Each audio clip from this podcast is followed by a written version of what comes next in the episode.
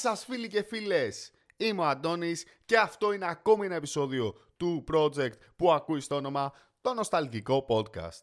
Και ναι, μπορεί να έχασα μία εβδομάδα πάλι, όμως είμαστε πίσω, να σπάει και η φωνή μου από τη συγκίνηση και έρχομαι με το πρώτο αθλητικό επεισόδιο της ιστορίας του νοσταλγικού podcast. Πήγα από της χρονιάς, αλλά είναι και της χρονιάς και της ιστορίας. Να πω αρχικά ότι χαίρομαι πάρα πολύ γιατί η παρέα μας βλέπω ότι μεγαλώνει. Προτείνω σε όσους και όσες θέλετε να συμμετέχετε και σε κάποια poll που θα κάνω σχετικά με το επόμενο επεισόδιο ή γενικότερα κάποια spoilers που θα δίνω να μπείτε και στη σελίδα μας στο facebook, το νοσταλγικό podcast, το γράφετε είτε στα ελληνικά είτε με λατινικούς χαρακτήρες, γιατί για παράδειγμα τις προάλλες με τους φίλους και τις φίλες που ήμασταν κάναμε ένα poll και διάλεξαν από τα δύο επεισόδια που έχω ήδη γράψει ποιο θέλουν να βγει πρώτο. Και ήταν αυτό. Έχω εκλεκτούς καλεσμένους, τον Γιώργο και τον Δήμο, δύο καλούς φίλους που μπορεί να τους γνωρίζετε γιατί κάνουν ένα από τα αγαπημένα μου podcast ever,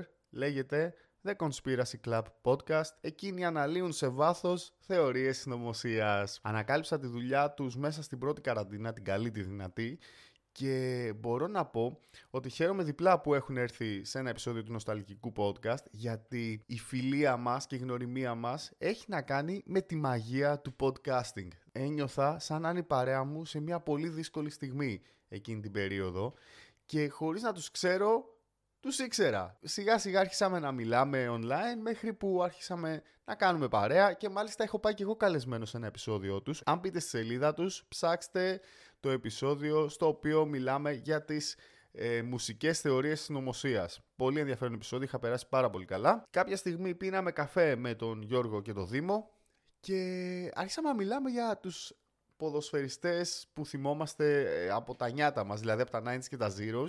Καλτ σκηνικά, καλτ κουρέματα, μουστάκια, έτσι έντονες παρουσίες. Και τους λέω, Αυτό είναι ωραίο επεισοδιάκι. Θέλετε να έρθετε να κάνουμε ένα επεισόδιο στο νοσταλγικό podcast; Μου είπαν ναι και βουαλά. Έχουμε το επεισοδιάκι μας. Για να μην πολυλογώ λοιπόν εδώ στην εισαγωγή, ας περάσουμε στο κύριο πιάτο που είναι η κουβέντα που έκανα με τον Γιώργο και τον Δήμο για τους αγαπημένους μας ποδοσφαιριστές από τα 90s και τα Zeros. Να πω ότι βασιζόμαστε κυρίως στο ελληνικό πρωτάθλημα, αυτό έχουμε ζήσει, αυτό έχουμε δει από κοντά, όμως έχουμε και πολλές αναφορές σε μεγάλους ποδοσφαιριστές, είτε με ταλέντο είτε χωρίς, που έχουν παίξει σε γνωστά πρωταθλήματα. Πάμε να ακούσουμε την κουβέντα μας. Γιώργο και Δήμο, σήμερα δεν θα μιλήσουμε για θεωρίες συνωμοσίας. Όχι. Θα μιλήσουμε για θεωρίες ε, ποδοσφαιρικές νομίζω και θα κάνουμε ένα άνοιγμα της καρδιάς μας για τους αγαπημένους μας ποδοσφαιριστές των 90s και των Zeros. Σωστό. Κοίτα, Αντώνη, εγώ έχω θέμα με αυτό γενικά. Διότι ειδικά στα 90s δεν έβλεπα πολύ ποδόσφαιρο και είμαι και λίγο αντιποδοσφαιρικός άνθρωπος. Νομίζω θα φανεί και στο ποιους ποδοσφαιριστές θέλω να αναλύσουμε εδώ πέρα. Αλλά εντάξει, ο Δήμος είναι πιο, πιο ειδικός γιατί ήταν και παίκτης, ήταν ποδοσφαιριστάς στα νιάτα του. Α, ήσουν πρώην συνάδελφοι είμαστε δηλαδή, Δήμο. Ακολουθούμε κοινή πορεία ποδοσφαιριστές, podcasters, ό,τι αρχίζει από πί κάνουμε. Ναι, είχα κάνει μια παρουσία έτσι στις Ακαδημίες της Καλαμάτας της ομάδας. Έπαιζα εκεί πέρα. Εντάξει, δεν, δεν πήγε πολύ καλά αυτό. Τι θέση; Είχα ξεκινήσει και έπαιζα αμέσως και μετά έπαιξα και τερματοφύλακας. Α, ωραίος. Ε, Εμπνευσμένος για να ξεκινήσω και το θέμα από τον Περούτζι. Ο Περούτζι ήταν ο αγαπημένος μου τερματοφύλακας. OK. Okay. Παίζε Juventus, θυμάμαι, εκεί στο τελικό του Champions League και μετά είχα, ήθελα να γίνω σαν τον Περούτζι και πήγα τερματοφύλακας. Αλλά παίζαμε στα ξερά τότε, δεν ξέρω τώρα, θα τα θυμάστε οι πιο παλιοί. Που ήταν κάτω ναι. χώμα και χαλίκι. Δεν ξέρω γιατί ρίχναν το χαλίκι, αν είναι χειρότερα. Οπότε τερματοφύλακας προπόνησης σε αυτά τα γήπεδα, ε, μετά από κάνα χρόνο το παράτησα. Ήταν πολύ βασανιστικό αυτό το πράγμα, γιατί και εγώ έχω παίξει πολύ ξέρα και απλά μάτωνες. Δεν υπήρχε τίποτα άλλο για τον τερματοφύλακα. Φόραγες έστω αυτά τα κολάν που φοράγαμε λίγο στα 90s για κάποια περίοδο. Ναι. Γιατί και εγώ τέρμα έπαιζα. Έχετε ε, δρόμους παράλληλους. Ε, ήθελα να σε ρωτήσω, έχεις γνωρίσει Γιώργουτζο εκεί κάτω στην Καλαμάτα; Ε, όχι προσωπικά, όχι προσωπικά. Δηλαδή, μόνο σαν φάτσα στην Καλαμάτα, εντάξει, τον ξέραμε. Ήταν και ένα sports καφέ, πήγαινε άραζε αυτό συνέχεια. Το παίζει αθλητικογράφος, έτσι έκανε τα ωραία του. Και μετά έγινε και τον μπαμ, δηλαδή και τον μάθαμε και πανελληνίως. Fake it till you make it, ο Γιώργο Να πω τώρα ότι πριν μπούμε στην κουβέντα την ε, βαριά, ότι έχετε και νέο merch, να το πούμε και αυτό, το Ω. Conspiracy Club. Full merch, παιδιά. Full merch. Πολύ δυνατό, έρχεστε σε επαφή με τα παιδιά αν θέλετε, έχει πολύ δυνατή νέα μπλούζα και μια έξτρα έκπληξη που έρχεται μαζί της. Είμαστε όλο εκπλήξεις. όλο εκπλήξεις, όλο εκπλήξεις. Και για να μπούμε σιγά σιγά και στο ποδοσφαιρικό του θέματος, θέλω να μου πει ο Δήμος κάτι που ανέφερε πριν ξεκινήσουμε να γράφουμε, ότι έχει μια πολύ συγκεκριμένη ε, ιστορία με το ποδόσφαιρο, να το πούμε έτσι. Έχεις παρακολουθήσει πολύ συγκεκριμένες περιόδους. Ε, Όταν ήμουν μικρός, μέχρι το δημοτικό, ας πούμε, δεν έβλεπα πολύ μπάλα. Είχα ένα θέμα, έτσι, ούτε έπαιζα ούτε τέτοια. Δεν μου άρεσε καθόλου. Και στο γυμνάσιο ξεκίνησα. Πάλευε ένας αδερφός της μάνας μου, ο Θεό μου ο Γιώργος, να με. είχε μόνο κόρες, δεν είχε κανένα γιο και με έπαιρνε σε κανέναν αγώνα και έβλεπα, αλλά δεν μ' άρεσε, βαριόμουν. Μετά όμως άρχισε λίγο η φάση με την μπάλα και αυτά. Και μετά ξαναβαρέθηκα, δηλαδή ας πούμε ξεκίνησα 98-99 να βλέπω κάπου εκεί και 2008-2009 πάλι βαρέθηκα. Οπότε εγώ μόνο αυτή την περίοδο ξέρω πράγματα. Ακριβώς αυτό που χρειαζόμαστε σε αυτό το podcast είναι. Ωραίος. Οπότε νομίζω ότι είμαστε έτοιμοι να ξεκινήσουμε. Θα πούμε λοιπόν αγαπημένους ποδοσφαιριστές και των τριών μας από τα 90s και τα Zeros. Δεν έχει να κάνει με, τη- με το πόσο καλοί ήταν αυτοί οι ποδοσφαιριστές. Έχει να κάνει με την προσωπική μας άποψη. Σωστό. Να κάνω ίσως εγώ την αρχή, παιδιά, Εννοείται. και να σας πω ότι ένας ε, έτσι αγαπημένος μου παίχτης που και για μένα ήταν ο λόγος που έπαιξα τέρμα ήταν ο Γιώζεφ Βάντσικ. Έχω μεγάλη συμπάθεια στο μουστάκι του 90s ποδοσφαιριστή. Ήταν και καλός τερματοφυλάκας για να τα λέμε όλα. Αλλά έχει και αυτή την ταλαιπώρια στη φάτσα του που δεν μπορείς να το φανταστείς να γελάει, να χαμογελάει. Είναι πάντα μια ξυνήλα νομίζω σε αυτόν τον άνθρωπο. Και επειδή έχω και έναν γνωστό που μένει κοντά του, μου λέει ότι και στην καθημερινότητά του, όταν τον βλέπει έξω, δεν τον έχει δει ποτέ να χαμογελάει τόσα χρόνια. Θεωρώ ότι ο Γιώζεφ Βάντσικ είναι πολύ δυνατός παίχτης για αυτή την κατηγορία που εγώ ξεχωρίζω στο μυαλό μου. Δεν ξέρω εσάς πώς σας φαίνεται. Δεν μου λες εσύ, Αντώνη, ήσουν και στις ακαδημίες του; Δυστυχώς δεν ήμουν στις ακαδημίες του, και, αν και θα ήθελα πάρα πολύ. Αλλά τον έχω δει live. Με είχε πάει ο πατέρας μου επειδή είναι Παναθηναϊκός να δω αγώνες και τον έχω δει δηλαδή να παίζει. Τον έχω Μμμ. προλάβει ως παιδί. Καταρχάς, να κάνουμε μια δήλωση που δεν έχει να κάνει με ποδοσφαιριστές, παιδιά, νομίζω θα συμφωνήσουμε όλοι. Είναι πολύ ωραίες οι εμφανίσεις εκείνης της εποχής και Μπράβο. των τερματοφυλάκων και των κανονικών ποδοσφαιριστών του, του γηπέδου. Άσχετα όμως από το τι μούτρα έχεις, σε κολακεύουν πάντα, ρε φίλε. Και αυτό είναι πολύ πρωτοποριακό. Ενώ τώρα είναι χάλια όλες. Ποιος τις σχεδιάζει με, με μαστουρωμένοι τις φτιάχνουν. Δεν ξέρω. Όπως έλεγε και μια μορφή, μαστουρωμένη και καυλωμένη. ναι, δηλαδή, τι πράγμα είναι αυτό; Ρε φίλε, οι στολές οι 90s του τερματοφύλακα που είχαν αυτά τα άπειρα χρώματα στη μέση, ένα καμβά. Μμ. Δεν έμοιαζαν με αυτά τα βιβλία που τα έπαιρνες και έβλεπε 3D σχήματα. Μπράβο. ναι, ναι, ναι, Είναι- με καλλιδοσκόπια. ναι, ναι.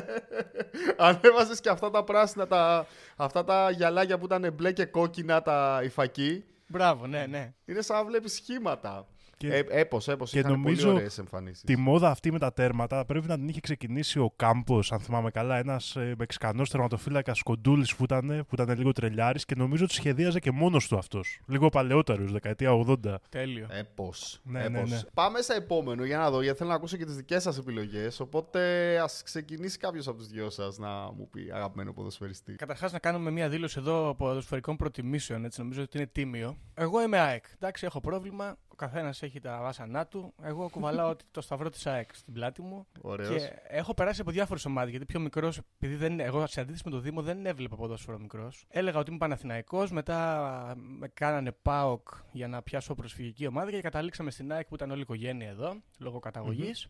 Έκανα μια συνειδητοποίηση πολύ νωρίς ότι γενικά στο ποδόσφαιρο δεν έχει νόημα να είσαι φοβερός ποδοσφαιριστής ή τουλάχιστον δεν σε αφορούν αυτοί οι παίκτες. Δηλαδή, τι να τον κάνουν τον Τζιοβάνι και τον Ριβάλντο, άμα είναι να πάω να δω απευθείας στο Μέση.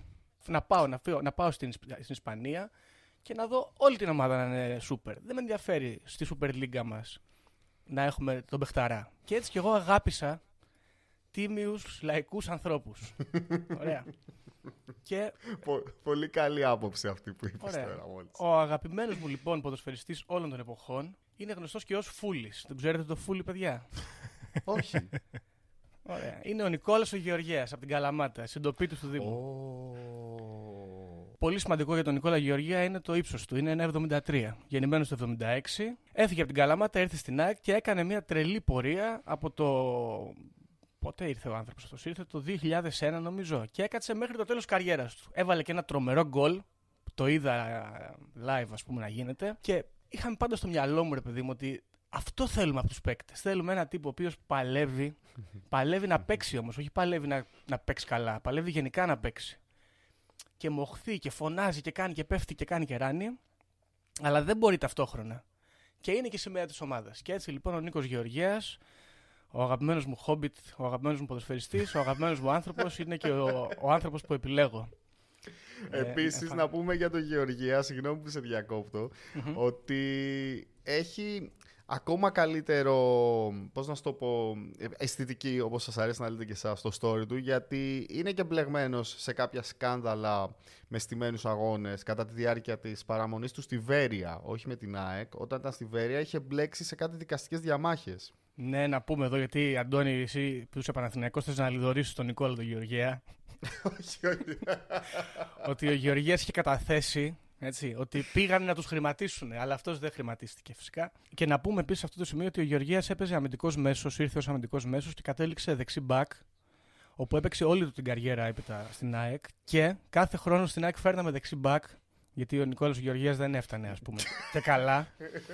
και κατέληγε να είναι βασικός και να βαράει εκεί, ξέρω εγώ, 30 ματς το χρόνο. Παιχτάρα μου είναι. Μου αρέσει, έχεις, πολύ, έχεις δώσει ψυχούλα ήδη από το πρώτο Δεν είναι, pick είναι. σου. παιδιά. 220 συμμετοχές ο άνθρωπος αυτός. Φοβερός. Δεν θυμάμαι αν έχει παίξει εθνική. Γιατί η εθνική εκείνα τα χρόνια ήταν ε, κάποιο έτσι, άντρο της ακολασίας και της διαφθοράς.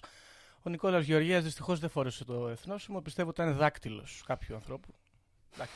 Εσύ Δήμο για πες μας. Λοιπόν, μιας και έχουμε πάει στην Ελλάδα, εμένα μου αρέσανε πολύ οι παίκτες που ήταν ε, τίμια λαϊκά παιδιά όπως είπε ο Γιώργος, αλλά ήταν λίγο πιο τεχνίτες που δίνανε. Οκ. Και ήταν αυτοί οι τεχνίτες που ήταν ε, ΒΑ κατηγορία, παίζανε συνεχώς. Και γι' αυτό θα πω τον Ανέστη Αγρίτη εγώ σαν pick τώρα εδώ πέρα. Πα, πα, πα, πα, πα, πα. Τον Totti του, Απίστευτος. τον Totti του Αιγάλεω ας πούμε έτσι. Να σου πω, αυτό είναι επίσημο τίτλος ή το έχεις βγάλει εσύ; Το, τώρα το σκέφτηκα, δεν ξέρω έτσι γιατί είχε και μακριά μαλλιά. Αυτός έβαζε και τη, έτσι την ε, στέκα του ας πούμε λίγο έτσι κάποια φάση. Μετά τα έκοψε βέβαια. Γύρισε από τη στη Γερμανία, τον συμμαζέψανε γιατί είχε φύγει και στη Γερμανία ο Ανέσης Αγρίτης, Μμμ. στη β' κατηγορία της ε, Bundesliga εκεί πέρα. Φοβερός παίκτης, έτσι μεσοεπιθετικός, επιθετικός. Αυτό το παίζουμε με center for χωρίς center for, γι' αυτό σου λέω σαν τον Ντότι. Πολύ ωραίος παίκτης. Ε, Δυστυχώς είναι πλάκι και αυτός στις φάσεις ε, του Εγαλαίου της διαπλοκής, αλλά ήταν και από τους κύριους που οδήγησε το Εγάλεο σε εμφανίσεις στην Ευρώπη. Οπότε και αυτό μην το μειώνουμε. Σωστό. Να, να κάνω μια Σωστός. αναφορά, μιας και, το, μιας και έφερε στο συγκεκριμένο άνθρωπο, τον έχω στην καρδιά μου τον Ανέστη, γιατί έχει παίξει και στην ομάδα της Κέρκυρας για δύο χρόνια και έχει σκοράρει πέντε γκολ, παρακαλώ πολύ. Η Κέρκυρα έχει ζήσει μεγάλες στιγμές ε, η Φοβερές. τοπική ομάδα. Λοιπόν, παιδιά, εγώ θέλω να πω το εξής. Όσοι και όσες μας ακούνε, και εσείς, παιδιά, αν θέλετε και έχετε μπροστά σας υπολογιστή, θέλω να πριληκτρολογήσετε Βασίλη Βασίλης Τζαλακώστας. Α, ναι, ρε. Ε, βέβαια. Ε, πώς; Έπος, φοβερό μαλλί. Είναι από τα πιο επικά μαλλιά που έχω δει στη, στη ζωή μου. Θες τέτοιο επιθετικό, να είναι έτσι; Θες, βέβαια. Σαν κόνδωρας. και Αθηναϊκός ρε φίλε, ομαδάρα. Τι χρώματα είναι αυτά, η καλύτερη ομάδα ρε φίλε. Η αλήθεια είναι ότι ο Αθηναϊκός είχε πάρα πολύ ωραία χρώματα. Μου άρεσαν πάρα πολύ τα χρώματά του, πάντα. Κόκκινο κίτρινο, παιδιά. Τέλειο. Δεν... Αυτό δεν είναι. Αυτό είναι πολύ ωραίο και έχει παίξει και λεβαδιακό από ό,τι βλέπω εδώ. Έχει κάνει, διάφο- έχει κάνει μια μικρή πορεία, αλλά κυρίως στον Αθηναϊκό έκανε καριέρα. Και να πούμε ότι ήταν και στην τιμημένη ομάδα του αθηναικου που είχε φέρει χ με τη Manchester United. Ορίστε. Τα κάνει ο Έτσι, Ολυμπιακός θα και μας. ε, εξπερματώνουν όλοι. Τα κάνει ο Αθηναϊκός και τα ξεχνάει. Μπαίνουν στο χρονοτούλα από της ιστορίας. Δεν είναι σωστό. Αυτό είναι φοβερή ιστορία και μετά μάλιστα είχα διαβάσει κάπου ότι και στην Revans στην Αγγλία είχε χάσει μια τεράστια ευκαιρία να σκοράρει στο Old Trafford. Νομίζω ότι τιμητικά του αξίζει μια θέση σε αυτό το επεισόδιο. Εντάξει, νομίζω ότι το πιο σημαντικό στοιχείο είναι το δάνειο που έχει αυτό το μαλλί. Ναι, μαλλί μαλλί ναι, δάνειο, μαλλί ή μαΐστρο, ίσως μπορούμε να το πούμε, τον άνεμο. Αυτό το Ε, πράγμα. Τσουβέλλας, Τσουβέλλας, μπράβο, κυραλέκος, είναι αυτό το πολύ Κα... ωραίο. Κυραλέκος. Τα κάνει και ο Ζερβίνιο τώρα, αλλά δεν τα κάνει τόσο καλά. Τζαλακώστας δεν θα γίνει ποτέ ο Έτσι, Ζερβίνιο. μπράβο, έτσι, μπράβο. Ωραίο. Εν τω μεταξύ, το έχετε προσέξει ότι οι παίκτες τότε ήταν 20 χρονών και μοιάζουν στα δικά μου μάτια τώρα 45. Ναι, ωραία, ενώ τώρα οι παίκτες. Καλά, θα το πούμε ίσως αργότερα. τώρα μοιάζουν αλλά- 18. Τι γίνεται, δηλαδή κάτι έχει Όχι, αλλάξει Είναι εδώ όλοι οι πέρα. ίδιοι. Είναι όλοι οι Δηλαδή, ίδιοι. Ναι, είναι και όλοι οι ίδιοι, ρε φίλε. Ε, ναι, είναι όλοι οι ίδιοι. Έβλεπες το Ζιντάν, ας πούμε, για να μην πάμε πολύ παλιά, 20 χρονών και ήταν σαν 45. Έχουν περάσει Ισχύει. δύσκολα. Ναι. Εγώ νομίζω με τον Τζαλακώστα, όσοι και όσοι τον ψάξατε, ξέρετε γιατί μιλάμε. Οπότε είμαι καλυμμένος νομίζω μόνο με αυτό και περνάω στο φίλο Γιώργο να μας πει την επόμενη επιλογή του. Λοιπόν, η επόμενη επιλογή είναι ένας άνθρωπος φάντασμα για μένα. Ένας ε, ποδοσφαιριστή ο οποίος ε, στήχιωνε τα όνειρά μου για μία περίοδο. Και δεν είναι άλλος από τον ε, Κώστα ή Κωνσταντίνο, δεν ξέρω, Νεμπεγλέρα. Πάλι Νάτος. θα καλέσω τους, Έτσι. ε, τους παίκτες εδώ που μας παρακολουθούν να γκουγκλάρουν για να δουν το μεγαλείο του κύριου Νεμπεγλέρα. Ναι, ρε φίλε. Να πούμε σε αυτό το σημείο, να το πούμε ρε εσύ Αντώνη, ότι αν μας ακούσει κάποιος από τους ποδοσφαιριστάς, δεν κοροϊδεύουμε. Έτσι. Όχι, σε καμία περίπτωση. Δηλαδή, μόνο αγαπάμε αυτούς τους ανθρώπους. Λοιπόν, είχε συμβεί το εξής. Μόλις είχα αρχίσει να βλέπω μανιωδός ποδόσφαιρο. Ήταν η χρονιά 2007 και όταν λέμε μανιωδός, μανιω... να μπαίνω στα site, να αγοράζω εφημερίδες και τέτοια πράγματα. Είχα γίνει λίγο χουλιγκάνος και η ΑΕΚ εκείνη τη χρονιά πήγαινε για πρωτάθλημα με την υπόθεση Βάλτσε κτλ. Παίζουμε με τον Άρη και παιδιά ο Νεμπεγλέρας εκεί μας είχε κάνει γιογιό. Όταν λέμε γιογιό, μας είχε διαλύσει. Τώρα Ριβάλτο και πράσινα άλογα. Μόνο ο Νεμπεγλέρας. Παίζει να μας είχε βάλει και τον γκολ σε εκείνο το μάτι, το οποίο δεν είχαμε καταφέρει να κερδίσουμε. Και τον έβλεπα στον ύπνο μου, γιατί γυρνάγαν όλοι και μου λέγανε πω, πω τι σας έκανε ο Νεμπεγλέρας και τι σας έκανε ο Νεμπεγλέρας. Και λέω ρε παιδί μου, εντάξει, ξέρω εγώ. Εγώ αυτόν τον έβλεπα, γιατί είναι ο άνθρωπος είναι σαν να έχει κύφωση, σχολείο ταυτόχρονα. ε, χέρια σαν το Σλέντερμαν. Μύτη να πούμε για να κόβει μπουγάτσες. Μαλί περ- περίπου, ας πούμε. Και, και λέω αυτός, αυτός είναι που αγαπάω. Γιατί αυτός με πληγώνει. Και μετά σκέφτηκα έτσι είναι οι έρωτες. Σε πληγώνει. Κρυπτοζούλοτζι. Ναι, και εκεί λοιπόν κατάλαβα ότι αγαπάω τον Εμπεγλέρα και διάβασα και την ιστορία του. Και παιδιά, ο Εμπεγλέρας έκλεισε την καριέρα του λέει με ένα καημό, γιατί ήταν από τη Λάρισα και ξεκίνησε. Και έκανε Μμμ. μια σχεδόν ατελείωτη καριέρα. Έχει πάει σε πάρα πολλές ομάδες, αρχηγός κτλ. Να πούμε ότι έχει έρθει και πανηλιακό στον νομό Ηλίας από όπου κατάγομαι εγώ. Μπράβο. Και έχει παίξει και στην Εθνική Ελλάδος, έχει μία συμμετοχή. Λοιπόν, γυρίζει στη Λάρισα να κλείσει την καριέρα του και δυστυχώς δεν καταφέρνει να ανεβάσει την ομάδα κατηγορία και λέει και ότι είχε αυτό τον καημό, ας πούμε, ότι σταμάτησε το ποδόσφαιρο και δεν ανέβασε την ομάδα. Το οποίο εγώ ας πούμε, αυτό το εκτιμώ full. Ο Νεμπεγλέρας σίγουρα έχει μόνο μία συμμετοχή γιατί ήταν στους Ολυμπιακούς Αγώνες, νομίζω ήταν και αρχηγός της ομάδας ποδοσφαίρου των Ολυμπιακών Αγώνων.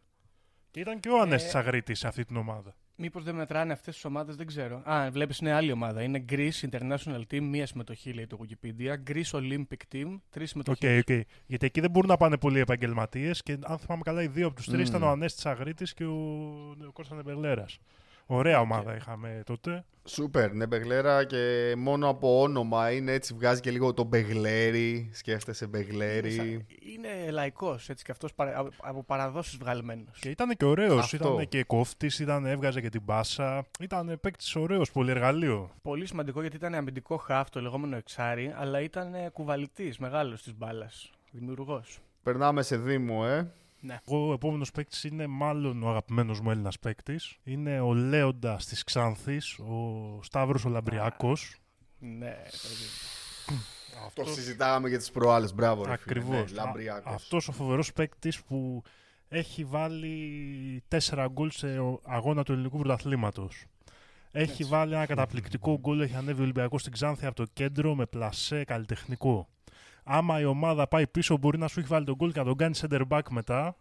Δύο μέτρα έτσι, να μην περνάει τίποτα. Ένας φοβερός παίκτης από τον Άρη ξεκίνησε. Είχε έρθει και σε εμάς των Απόλλων Αθηνών, Πόλων Σμύρνης πλέον, που υποστηρίζω εγώ σχετικά. Φοβερός παίκτης. Στην Ξάνθη όμως ήταν εκεί που διέπρεψε και με Λουτσιάνο μαζί και τέτοια πράγματα. Ήταν ένα χάρμα οφθαλμών. Θηρίο, δύο μέτρα. Λέγκολας. Λέγκολας, ναι. Ξανθός. Υπάρχει και ένα σχετικό βιντεάκι που έχει επιστρέψει στον Άρη και τον μαρκάρουν 700 παίκτες του Πάου και δεν τον κάνουν καλά. Θηρίο ανήμερο. Να ρωτήσω κάτι. Μας αρέσουν οι παίχτε που δεν αλλάζουν πολλές ομάδες; Ναι, ή προτιμάμε τους, ε, αυτούς που γυροφέρουν πολλές ομάδες; Νομίζω τα δύο άκρα είναι ωραία για μένα. Αυτό, αυτό ακριβώς. Ή του ύψους του βάθους. Ναι, νομίζω μου αρέσουν αυτοί που είναι σημαίες που μένουν. Π.χ. ο Λαμπριάκος, πόσες, τρεις ομάδες είχε παίξει; Ναι, τρει-τέσσερι ομάδες, ναι. Μου αρέσει. Πας εκεί, μένεις πέντε χρόνια, έξι ρε παιδί μου. Δεν πας και σε δύο χρόνια τουρίστας έφυγες. Από την άλλη, μου αρέσει και ο παίχτης που αλλάζει δύο ομάδες την κάθε σεζόν. Δεν πιάνει πουθενά και στο τέλος της καριέρας του έχει 35 ομάδες και 10 συμμετοχές συνολικά. Αυτό είναι πολύ σημαντικό και να σου πω κάτι, δεν με πειράζει άμα πήγε κακά. Δηλαδή, άμα είναι γυρολόγος, τυχοδιώκτη. Μπορεί να παίξει κιόλας. Αλλά είναι bon vivere, ρε παιδί μου. Θέλει να γυρίσει στον κόσμο. Θέλει να πάει από εδώ από εκεί να δει τα μέρη, τους ανθρώπους. Κοίτα να δεις. Εμένα τώρα όταν μιλάμε για γυρολόγους, πάντα μου έρχεται στο μυαλό ο Μάριο Ζαρντέλ. Που πήγαινε σε κάθε ομάδα, έβαζε 30 γκολ εκεί με την κυλίτσα του και τις κεφαλιές του. Υπάρχουν και αυτοί οι παίκτες που είναι γυρολόγοι και πιάνουν. Πήγαινε, ξέρω εγώ, ένα εξάμεινο στην Νιούελ, έβαζε 5 γκολάκια, έφευγε.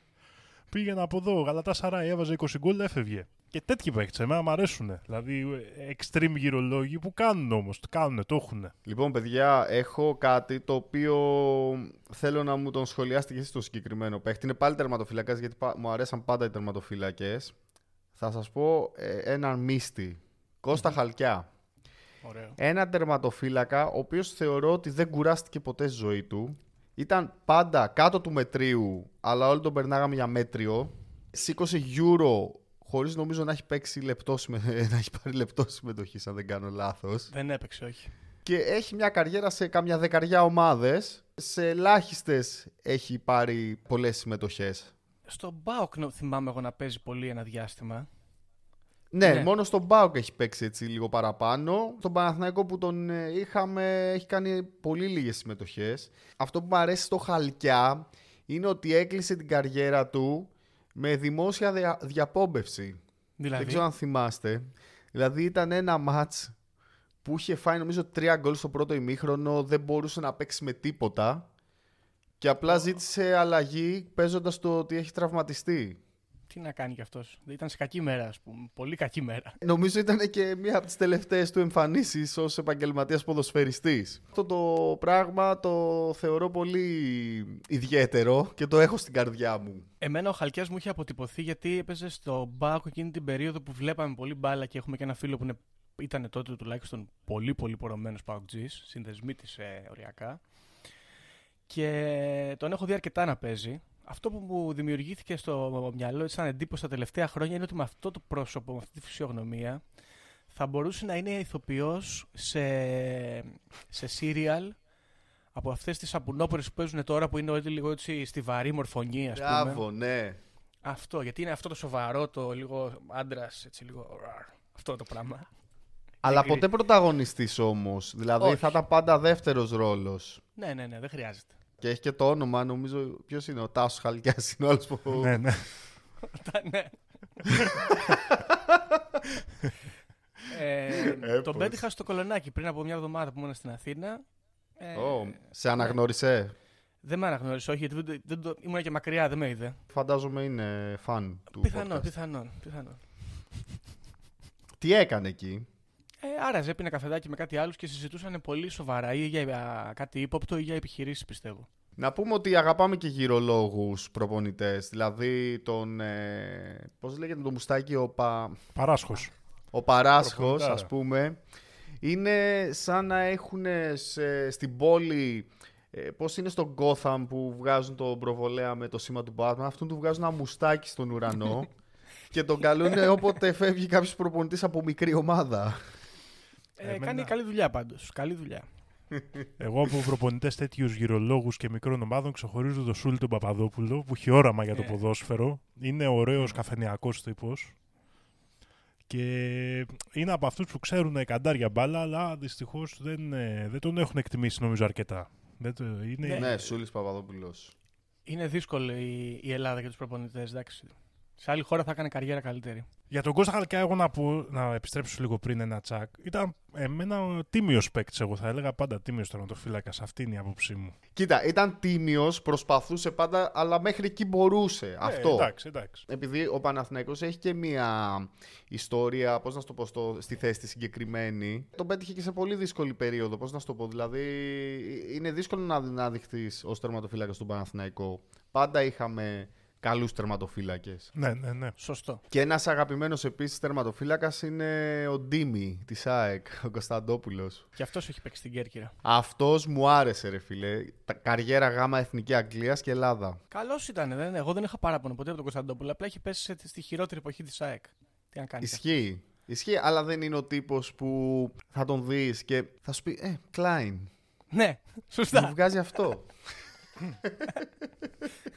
Παίζει να ήταν στην ομάδα που πέσαμε. Δεν, μπορεί, δεν είμαι σίγουρος. Εγώ λοιπόν για να προσθέσω έναν ακόμα παίκτη, γιατί και εγώ ειδικά πιο νεαρός ήμουνα πολύ φιλοεκτζή, όσο ε, φίλαθλος τη ΑΕΚ έτσι. Δεν θα πω τον Ντέμι τον Νικολαίδη, που είναι μια Όχι. ιστορία για τους αεκτζίδε, αλλά θα πω Πες τον τον. Βασίλη τον Τζιάρτα, Α, που είναι εμένα ο αγαπημένος Hot take, μου hot take. καλλιτέχνη των ελληνικών γηπέδων, ο μικρός μάγος από τη Σεβίλη. ε, και με εμένα μου αρέσει γιατί μου αρέσουν αυτοί οι παίκτες, παιδί μου. Που είναι έτσι, δεν κουνιούνται πολύ, αλλά έχουν μαγικά πόδια και βγάζουν τις μπαλιές και βαράνε τα φάουλ. Νομίζω είναι η αγαπημένη μου κατηγορία παικτών, ειδικά άμα συνδυάζεται και είναι ντερέκια. Που ο Βασίλης Τσάρτας έχει το ύψος, δεν έχει πολύ τον όγκο. Ούτε το μυαλό. Εντάξει, τώρα με τις δηλώσεις του μετά και αργότερα καταλαβαίνω πώς το λέτε, αλλά το σχολιάζω μόνο παικτικά εγώ Ναι, ναι, την παικτικά εικόνα μιλάμε. ναι, που ναι, έδινε ναι. στο, στο γήπεδο, ας πούμε, που ήταν έτσι σαν ένα φτερό καλλιτεχνικό, ας πούμε. Μόνο ο τρόπος με τον οποίο περιγράφει τη σέντρα που βγάλει στο Euro, την παλιά μάλλον που έβγαλε στο Euro, δείχνει ότι ήταν καλλιτέχνης μες στο γήπεδο, όντως. Ναι. Και επίσης έχει κάνει και μαντέλα effect για να γυρίσουμε και στα δικά μας μόνος του, γιατί κάποια στιγμή αποφάσισε ότι από τσάρτα τον λένε τσιάρτα και δεν θυμάμαι πότε έγινε αυτή η αλλαγή με τίποτα. Έβαλε θεωρία, τέλειο. Όχι, το έχει κάνει, το, το έχει πει κιόλας ότι το έχει Έχεις κάνει. δίκιο. Αλλά κάποια στιγμή έγραφε Τσάρτας στη φανέλα, κάποια στιγμή έγραφε Τσιάρτας. Και έλεγα ότι, μα τι γίνεται; Να πω για τον Βασίλη τον Τσιάρτα ότι είναι ο- για τους μυημένους στο αγγλικό ποδόσφαιρο ο Matt Le Tissier της Μακεδονίας. Είναι για μυημένους αυτός. Ε, μεγάλος Οκ. μύστης της μπάλας στη Southampton και μεσοεπιθετικός φοβερός. Ο Matt Le Tissier εντάξει κουνιόταν λίγο παραπάνω από τον Βασίλη.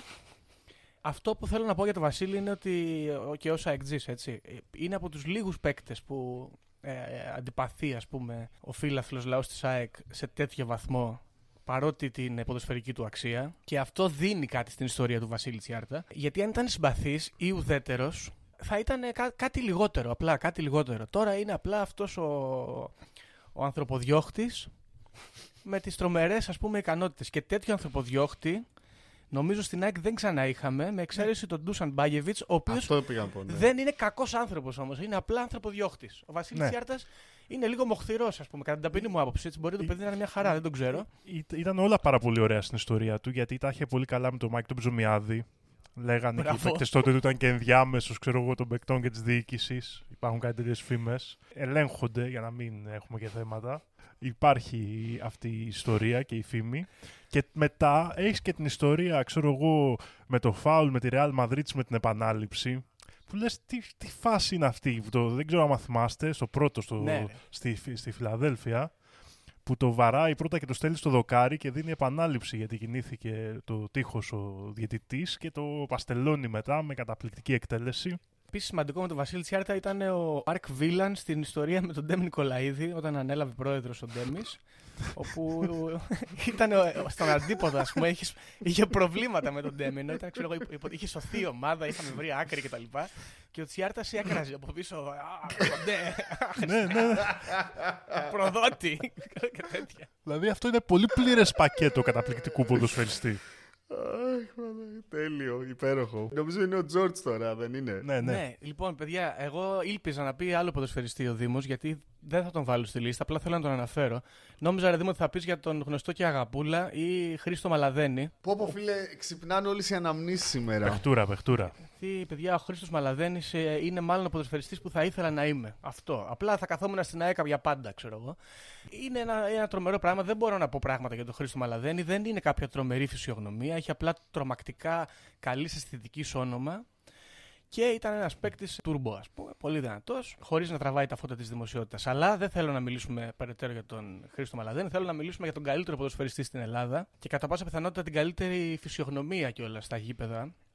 Ο οποίος έχει κάνει τη μεγάλη καριέρα του στον Πανιόνιο. Έχουν γραφτεί έπι για αυτόν και δεν είναι άλλος από τον Φανούρ το Γουνδουλάκη. Έτσι. Να τους. Μπράβο, ρε φίλε. Φανούρη Γουνδουλάκη, ένα 81 μέσος εκεί, all around.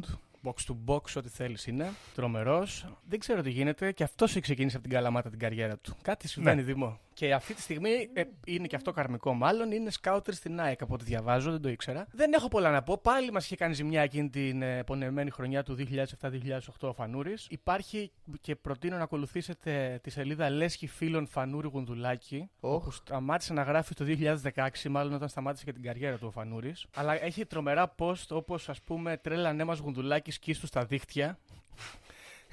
την προηγούμενη μέρα έγραψε το παστέλωσε. Δηλαδή κάνει live ανταπόκριση στο feed, ας πούμε. Γουνδουλάκι, οέ, οέ, οέ και τέτοια. Και είναι ένας άνθρωπος που έχει δημιουργήσει το, ένα θρύλο γύρω από το όνομά του. Θα πω στους ακροατές να μπουν να ακούσουν το φοβερό τραγούδι Οδύς στο Φανούρι. Γιατί υπ- και υπάρχει και το άλλο τραγούδι, το Liverpool, που α- αναφέρεται στο Φανούρι Γουνδουλάκι. που να βρω ένα γουνδουλάκι και τα λοιπά. Αλλά το, το Οδύ στο Φανούρι. Δεν τα έχω ακούσει Το Οδύ στο Φανούρι είναι φοβερό. Όντως Ναι, είναι ναι, ναι, τραγούδια ναι. αυτά. Αφού να βρω ένα Ναι, να μου γουνδουλάκι. πει πως με αγαπάει στα αλήθεια. Αχ, τέλειο.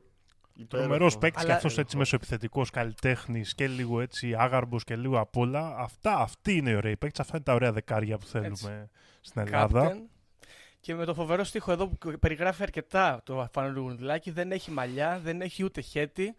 Δεν είναι αυτά τα πράγματα που κάνουν τον ηγέτη. Τέλειο, Συν το θα γεγονός ότι παίζει τη ψάξω. δεύτερη αγαπημένη μου ομάδα στον Πανιόνιο, ας πούμε, και ναι, τον αγαπώ. Σ' αγαπώ, Φανούρι. Εγώ έχω παίχτη που έχει περάσει και αυτός από τον Πανιόνιο και εντάξει είναι πολύ basic επιλογή αλλά δεν μπορούσα να μην τον βάλω. Θα μπορούσε να είναι ο αδερφός του Γιόζεφ Βάντσικ. Μιλάω για τον Νίκο Τσιαντάκη. Ωραίος. Σας είπα ότι έχω μια αγάπη για τα μουστάκια. Σωστός. Ο Νίκος Τσιαντάκης μου θυμίζει... Έχετε δει αυτά τα καρτούν που είναι δύο σκυλάκια detective τον- λευκά τον με κοντό τα σου μούτρα θυμίζει. που Ντρούπι. κατεβαίνουν. Αυτά τα ντρούπι. Ναι. Αυτά μου θυμίζει. Έχει πάντα επίσης μούτρα. τη λεγόμενη κόμος η business on the front, party on the back με λασποτήρα αλλά και, Και φράτζα, και φράτζα. προσωπικά τη μέλη το μαλλί ας πούμε.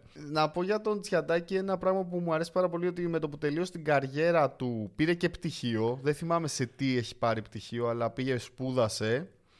Και αν ψάξετε Νίκος Τσιαντάκη στο Google και δείτε τα, τις φωτογραφίες είναι μία Καλύτερη και είναι μία αυτή με το διαλεγμένες πτυχίο, όλες. πάντως. Αυτή με το πτυχίο είναι σαν μασόνος, σαν να, Μμ, κα- είναι για να το ακριβώς. κάνετε επεισόδιο. Αυτή με το πτυχίο.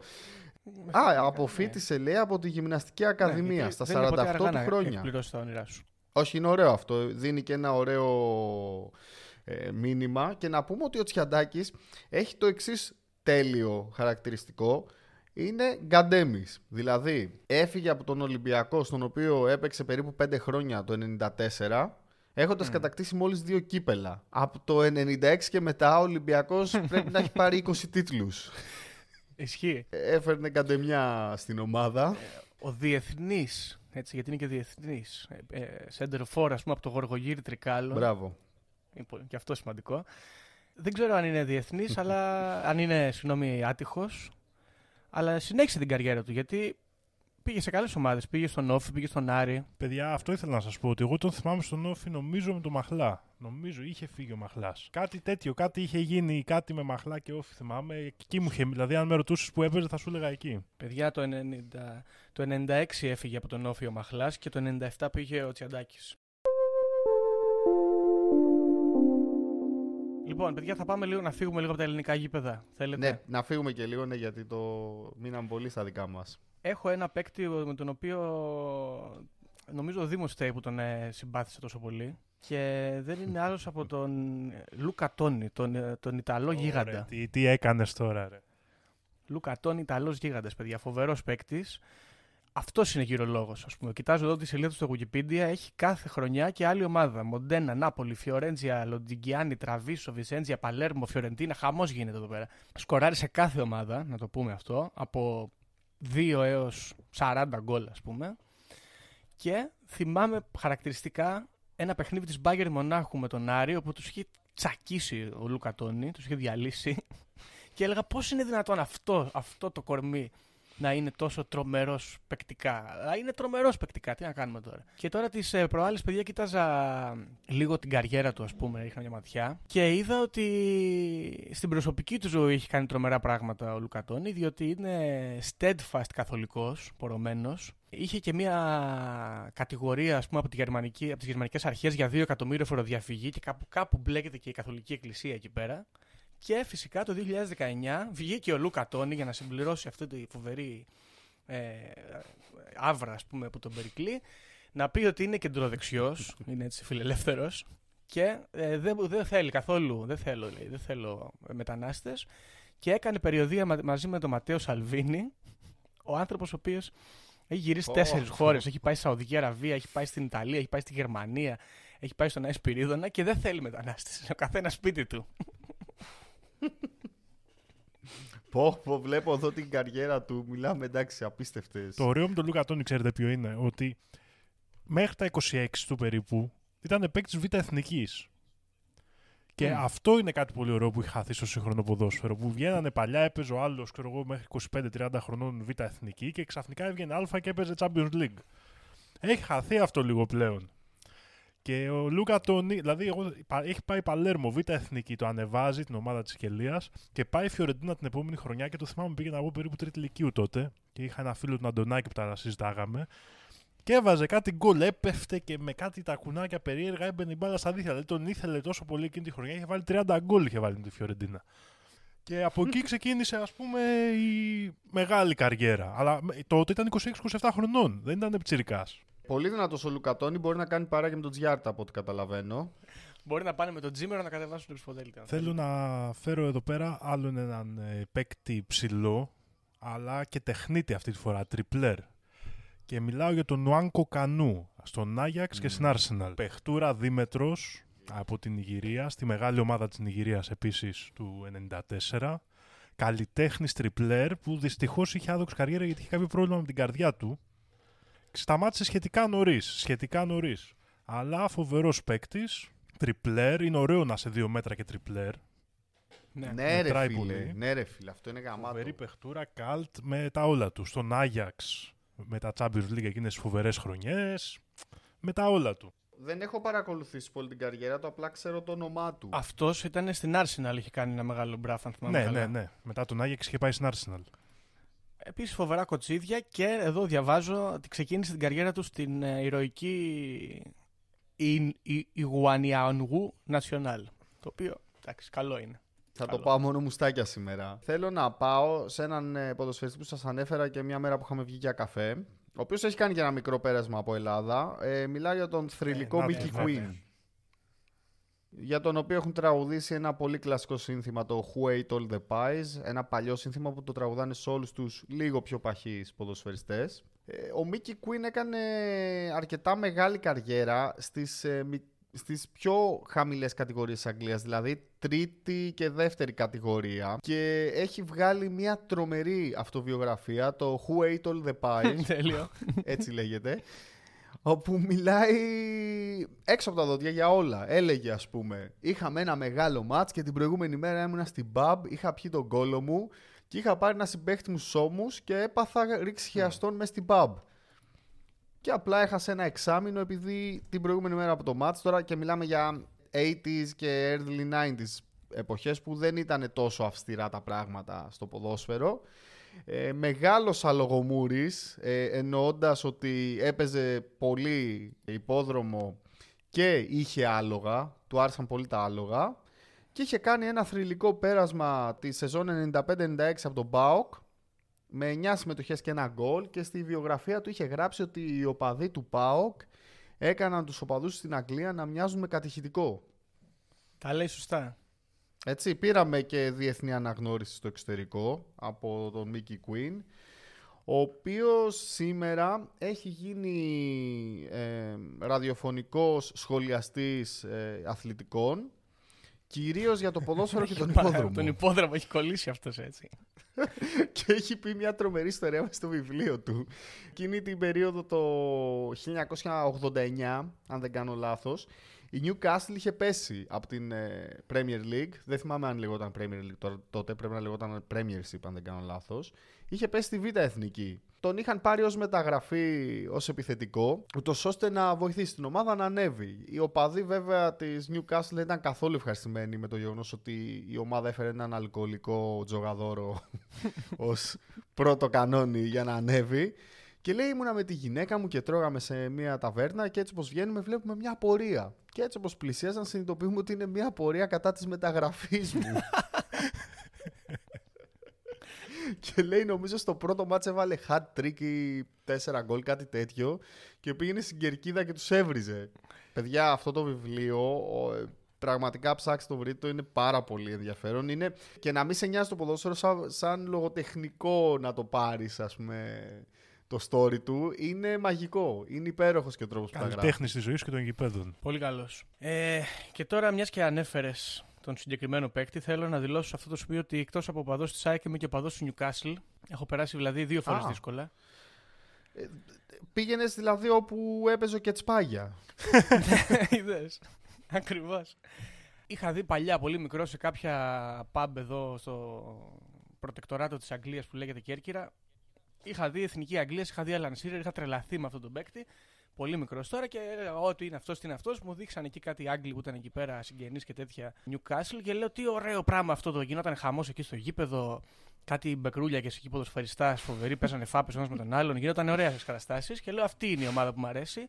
Με αυτή θα είμαι. Και εκεί πάλι σε πιο μεγάλη ηλικία στην Αθήνα είχαμε, πάει, είχαμε φτιάξει το, το, το σύλλογο φίλων Newcastle, ας πούμε. Μαζευόμασταν εκεί καμιά 25 άτομα σε μια pub ενός Σκοτσέζου στην Πανόρμου και βλέπαμε τα παιχνίδια. Και εκεί λοιπόν εγώ, στα δύσκολα χρόνια του Newcastle, είχα αγαπήσει πάρα πολύ έναν ποδοσφαιριστή, τον λεγόμενο και Τζόνας, Γιώνας, Χώνας, δεν ξέρω, Γκουτιέρες. Δεν ξέρω αν τον ξέρετε. Ναι ρε φίλε εννοείται. Ο Γκουτιέρες, λοιπόν, παιδιά, δεν είναι κάτι πολύ ιδιαίτερο από άποψη φυσιογνωμίας. Είναι ένας έτσι λεβέντης, δύο μέτρα, τούμπανος. Είχε μακριά μαλλιά μια περίοδο που ήταν πολύ ωραίο. Και ήταν καλός παίκτης, έτσι. Ήτανε, ήτανε, για Premier League, ας πούμε, ήταν OK για την Newcastle. Ήταν από τους star της ομάδας. Είχε μια φοβερή μύτη, βέβαια. Αυτό που δυστυχώς σημαδεύει την καριέρα του είναι ότι παθαίνει δυστυχώς, ξανά θα το πω, γιατί ήταν κρίμα. Εγώ είχα στεναχωρηθεί. Ε, Καρκίνος του όρχη και σταματάει Ω. την μπάλα, αλλά τέλος πάντων ε, ευτυχώς ο άνθρωπος επέστρεψε και στα γήπεδα και μάλιστα ήταν, είναι και υγιής πλέον. Έχει γλιτώσει από τον καρκίνο. Okay, Το ενδιαφέρον με τον Γκουτιέρες και αυτό που μου άρεσε και πάντα προσδοκούσα στον γκολ του Γκουτιέρες είναι ότι όταν σκόραρε έβγαζε μια μάσκα του Spider-Man Να τους. και φόραγε. Όχ, αυτό δεν το ήξερα. Βέβαια, και αυτή η μάσκα του Spider-Man παιδιά δεν ξέρω ούτε στα τζάμπο δεν τη βρίσκουμε τόσο κακή. Είναι σαν μπάλα μπάσκετ που φοράει στο κεφάλι του, δεν ξέρω τι γίνεται. το θυμάμαι. και το βάζει θυμάμαι. τα γκολ και κάνει, κάνει αυτό το πράγμα που κάνει ο Spider-Man με τα δάχτυλα, ξέρεις, τα κερατάκια. κάνει έτσι, ναι. ε, και μου άρεσε πάρα πολύ γιατί έκανε το αντίστοιχο καθυστερημένο που έκανε και ο Ισμαήλ Μπλάνκο που έβαζε τη μάσκα του Ζωρό. Ναι, ναι, ναι. Μπράβο ρε εσύ. Ω, Ισμαήλ Μπλάνκο. Και οι δύο Αργεντίνοι και μάλιστα πολύ ωραίο αυτό γιατί είναι και οι δύο αυτοί αγαθοί κουτόφατσα ας πούμε του χαρούμενου ανθρώπου. Ναι και έτσι αγάπησα τον Κουτιέρες. Τον έπαιρνα στο μάνατζερς σε όλες τις ομάδες. Σούπερ, ωραίος είναι ο Γκουτιέρε. Μ' αρέσει, μ' αρέσει. Και είναι τούμπανος, έτσι. Τούμπανος. Είναι η ώρα να πεις τον τελευταίος σου ποδοσφαιριστή Δήμο, νομίζω. Με- Τον αγαπημένο μου ποδοσφαιριστή όλων των εποχών. Τον ποδοσφαιριστή που άμα έπαιζα μπάλα θα ήθελα να ήμουν εγώ. Και δεν είναι άλλος από τον ε, δυστυχώς ε, πρόσφατα χαμένο από τη ζωή Σίνισα Μιχαήλοβιτς. Α, μάλιστα. Αυτό το μεγάλο center back με τις καταπληκτικές φαουλάρες, τον Τζαμπουκά που δεν ξέρω, βλέπω τη λίστα που έχει τσακωθεί εδώ πέρα και δεν ξέρω με ποιον δεν έχει τσακωθεί. Ωραίο. Με Όχι, ρε φίλε. Πόσο χρονών ε, έφυγε. ο 53 άνθρωπος; χρονών τώρα το Δεκέμβριο. Το Δεκέμβριο του 53. 22. OK, OK. Όχι, ρε γαμώ. Δυστυχώς έτσι έχασε νωρίς τη ζωή του. Αλλά παρόλα αυτά έχει αφήσει τεράστια ιστορία στον χώρο των γηπέδων ως ένα βρώμικο center back με καταπληκτικά φάουλ. Και είναι ένας από τους λίγους παίκτες που έχει κάνει hat-trick με φάουλ στη Serie A μαζί με τον Μπέπε Σινιόρι και κάτι άλλους. Καταπληκτικός παίκτης, τσαμπουκάς, έτσι ξύλο, βρωμόξυλο και μετά παίρνει και το φάουλ και το βαράει. Ιουγκοσλάβος, δεν ξέρω. Και ωραίες ομάδες. Δηλαδή εκεί Λάτσιο τέριαζε νομίζω και Ίντερ που είχε πάει αργότερα. Δεν ξέρω, δεν ξέρω. Εγώ είναι, είμαι τρομερό φαν του μια ζωή. Ε, είναι και φοβερό το, το center back που βαράει τα φάουλ και τα βάζει. Ναι, είναι και αριστερό πάντα καλός πόδαρο και ωραίος τύπος γενικά. Έχει όλα τα συμπαθητικά στοιχεία μέχρι στιγμής. Ναι. Βέβαια, ε, το καλό στην ιστορία του Μιχαήλοβιτ είναι ότι μέχρι και το 2022 ήταν ενεργός ο άνθρωπος. Ναι, ναι, Παρότι είχε, άρρωστος. ήταν προπονητής, ήταν και στη Μίλαν νομίζω είχε περάσει ένα φεγγάρι, αν θυμάμαι καλά. Ε, Rest in peace, rest in Ναι. peace να πούμε. Φοβερός παίκτης, παιδιά, και άμα το δείτε και με μακριά μαλλιά, είναι για μένα το ποδόσφαιρο όπως το θυμάμαι. Ωραίο.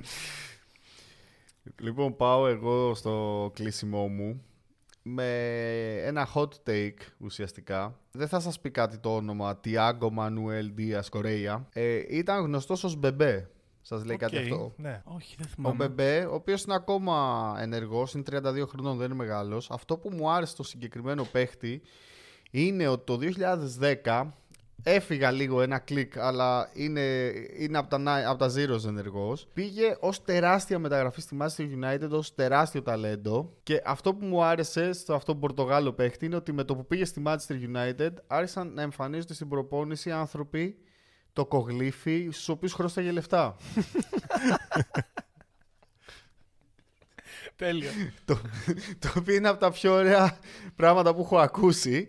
Έκατσε στην ομάδα τέσσερα χρόνια, είχε δύο συμμετοχές και από εκείνη τη μέρα και μετά ο Μπεμπέ, που εγώ τον είχα πιστέψει για λίγο καιρό τότε όντως, ε, έχει γυρίσει πάνω από 10 ομάδες γιατί πάει κάπου και την ίδια χρονιά φεύγει δανεικός. Ναι, αυτό βλέπω εδώ πέρα. Χαμός γίνεται. Βλέπω λίγο. Χαμός Βρήκε γίνεται. λίγο λιμάνι στη Ράγκιο Βαγεκάνο. Βλέπω που πέρασε 4-5 χρόνια. Το, στα τελευταία του Κάτι ομάδα, ναι. έκανε. Ρεάλ Ζαραγόζα πλέον. Και πάμε τρένο. Πάμε τρένο. Μου άρεσε γιατί αυτό το aesthetic του είμαι μπλεγμένος με μαφία, με bookies, Ναι. με τέτοια Εγώ πράγματα. αυτό βλέπω εδώ την καριέρα του και λέω αυτός έχει καλό μάνατζερ. Έχει πάει παντού και δεν έχει παίξει Ναι. πουθενά. και κάτι παναθηναϊκό λίγο. Να πω ότι μου θυμίζει παρα... πα- αντίστοιχα ένα δικό μας που είχαμε φέρει εδώ στο Παναθηναϊκό, τον Πλεσής, αν θυμάται Ωραία, κανείς. ναι, ωραία, πού τον θυμήθηκες αυτόν; Επίσης είχα φάει τον παπά και τον είχα πιστέψει ότι θα παίξει μπάλα. ε, Ο οποίος ε, απλά ήταν στα επίσημα και το έπαιζε ράπερ με, με το κρου που έσκαγε εκεί πέρα. Υποτίθεται ότι είχε παίξει Λίβερπουλ, υποτίθεται ότι ήταν ταλέντο. Ναι, τρεις συμμετοχές στη Λίβερπουλ βέβαια, αλλά ναι. Κλείνω με αυτά τα δύο ονόματα εγώ προσωπικά. Και αφήνουμε το τελευταίο για τον Γιώργο. Έχω κι άλλο. Ωραία, γίναμε. Παιδιά, το σκεφτόμουν ότι δεν, δεν θέλω να τον παραλείψω τον Χριστιανό, γιατί είναι λίγο από τους τελευταίους που θυμάμαι να είναι έτσι, αξιόλογες προσωπικότητες all around και είναι ο Ραφίκ Τσιμπούρ. Ο τρομοκράτης. Ο λεγόμενος και τρομοκράτης, ναι, το οποίο είναι ρατσιστικότατο, αλλά δεν έχω πρόβλημα με αυτό. γιατί είναι τρομοκράτης, γιατί, επειδή είναι μαροκινό, δηλαδή δεν κατάλαβα. Ε, Α, εγώ Αλγερινός. νόμιζα ότι το λένε επειδή βάζει πολλά γκολ. Ναι, ναι, Ήταν Αλγερινός και έκανε κάτι πιστόλια, κάτι τέτοια και καλά ότι είναι τρομοκράτης. Τέλος πάντων, ο Ραφίκ Τζιμπούρ, παιδιά, στην αρχή όταν είχε έρθει στην ΑΕΚ, είχα ενθουσιαστεί γιατί και αυτός είχε έρθει από τον Πανιόνιο, αν, δεν, αν θυμάμαι καλά. Πάλι στα Ναι. ντουζένια μου τα ποδοσφαιρικά, εκεί που είχα αρχίσει να απορρώνομαι με τα ζητήματα της μπάλας. Και ο Τζιμπούρ έκανε και αυτό που θα έπρεπε να κάνει ο Τζιμπούρ για να, για να είναι τίμιος προς τον εαυτό του. Δηλαδή, παράτησε την ομάδα στα δύσκολα και πήγε στον Ολυμπιακό. Και έβαζε 150 γκολ στον Ολυμπιακό και μας έβαζε και εμάς 150 γκολ.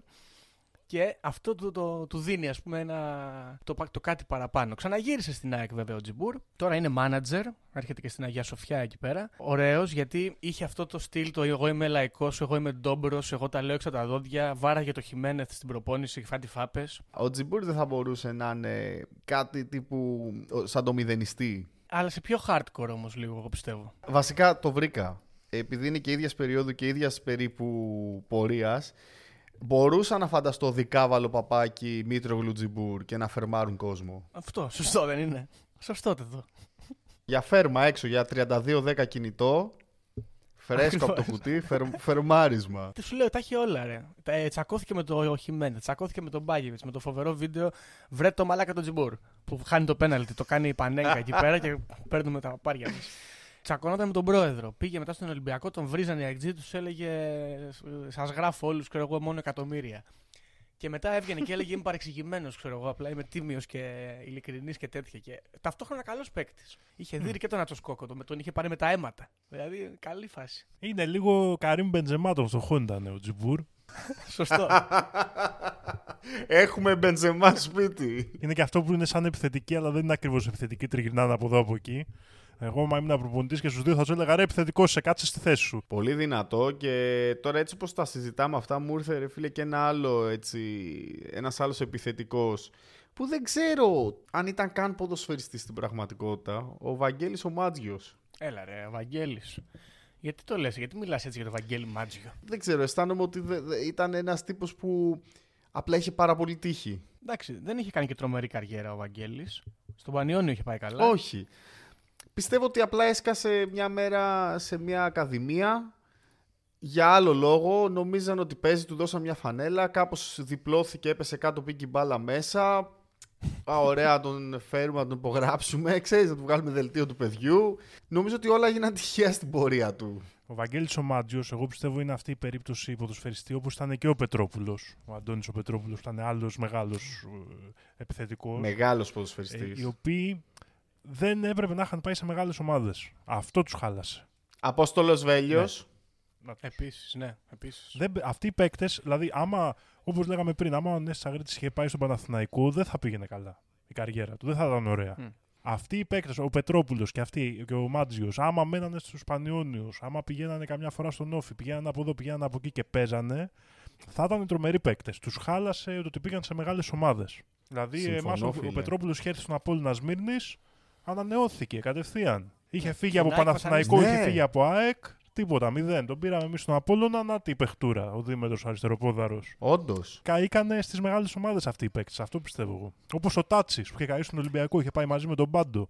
Προοδευτικάρα, φοβερός επιθετικός. Και γι' αυτό θυμόμαστε κάποιους παίκτες από τα 90s που δεν φεύγαν από την ομάδα που, την οποία είχαν βρει το λιμάνι Ε, τους. ναι, γιατί τότε ειδικά, ξέρεις, υπήρχε και τεράστια διαφορά στο πώς οργανωνόταν μια μικρομεσαία ομάδα και μια μεγάλη. Τώρα, νομίζω όλες λίγο πολύ οι ομάδες αλφαεθνικής είναι παρόμοιο στυλ οργάνωσης και απαιτήσεων. Αλλά νομίζω εκείνη τη δεκαετία του 90 και πιο παλιά σίγουρα, ακόμα περισσότερο, ήταν πιο χαλάρα τα πράγματα στις μικρομεσαίες ομάδες, οπότε και τέτοιοι παίκτες μπορούσαν να αναδειχθούν περισσότερο. Ναι, έκανες και ένα τσιγαράκι, Ναι, ναι. ας πούμε. Εντάξει, υπήρχε και Τέλεια. Σίβας Κλέιτον στον Παναθηναϊκό, έτσι, δεν, μην τα ξεχνάμε αυτά. Όχι μόνο υπήρχε Σίβας Κλέιτον στον Παναθηναϊκό, αλλά οι γονείς μου δουλεύανε στο εστιατόριό του. Ορίστε. Οπ, να το. και ήμουνα όλη μέρα εκεί. Καλός τύπος πρέπει να ήταν ο Κλέιτον. Καλός ήταν γενικότερα, πολύ σπάταλος, να πούμε. Καλά έκανε, εντάξει.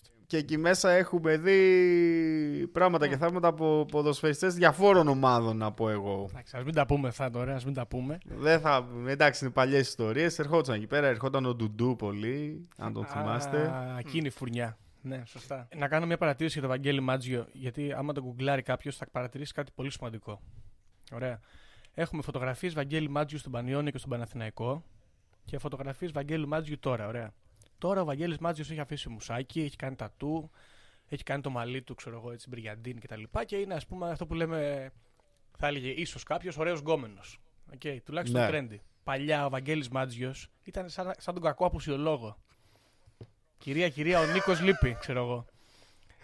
Ωραία. δεν πρέπει, για όλους τους Βαγγέλιδες Μάτζιους εκεί έξω, δεν πρέπει, πρέπει να θυσιαστείς για το καλό της αισθητικής του ποδοσφαίρου. Δεν πρέπει να γίνεις άνθρωπος ποτέ. Πρέπει να παραμείνεις πάντα ο κακός απουσιολόγος, ο εκάστοτε, γιατί ίσως, ίσως πάει και η καριέρα σου καλά, δεν ξέρω, καλύτερα ίσως. Μπορεί, μπορεί. Πάντως, ο Βαγγέλης Μάτζιος, εγώ πιστεύω ότι ο λόγος που δεν έκανε τόσο μεγάλη καριέρα είναι ότι μοιάζει πιο πολύ με παίχτης βόλεϊ παρά ποδοσφαίρου. Κα- καλή παρατήρηση αυτή.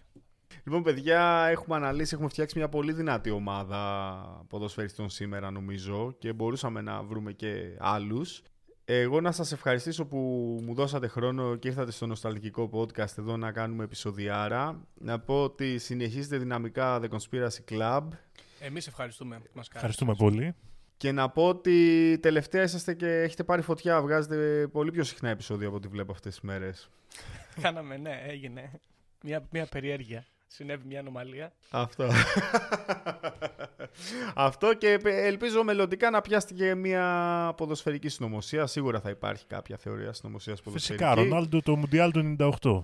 ήταν έτοιμη στο μυαλό του Δήμου. Να το κτίζει, Οπότε κτίζει. ήταν. ε, Κάποια στιγμή ελπίζω να την ακούσω από εσάς. Φτάνετε τα 100 επεισόδια σύντομα. Θέλω να δω τι ετοιμάζετε για 100 επεισόδιο. Μας βάζεις τώρα δουλειές στο κεφάλι. Σας βάζω άγχος. λοιπόν, παιδιά, καλή συνέχεια. Ευχαριστώ πάρα Ευχαριστούμε πολύ. πολύ. Εμείς ευχαριστούμε. Ήταν η κουβέντα που είχαμε με τον Γιώργο και τον Δήμο. Για ακόμη μια φορά σας ευχαριστώ που μείνατε μέχρι το τέλος. Να πω κάπου εδώ ότι μας ακολουθείτε στο Instagram το νοσταλγικό podcast με λατινικούς χαρακτήρες και στο Facebook το νοσταλγικό podcast με ό,τι χαρακτήρες θέλετε, εκεί το πιάνει και στα ελληνικά.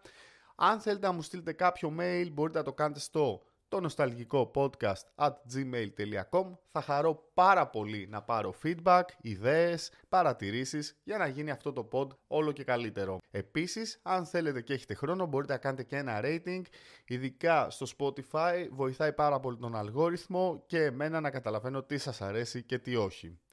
Όπως λέω πάντα λοιπόν, να μην τρώτε πολλές τσιχλόφσκες γιατί όσο γευστικές και να είναι χαλάνε τα δόντια και να μην ξεχνάτε όλα όσα σας κάνουν τον άνθρωπο που είστε σήμερα. Γεια σας. Πού να βρω ένα γουμβουλάκι Μπροστά απ' τα μπακ με αυτοθυσία να προτάσει. Στήθια μόνο εσύ. Μπερναρτιάο κουμορτσί Μόνο εσύ. Μπερναρτιάο κουμορτσί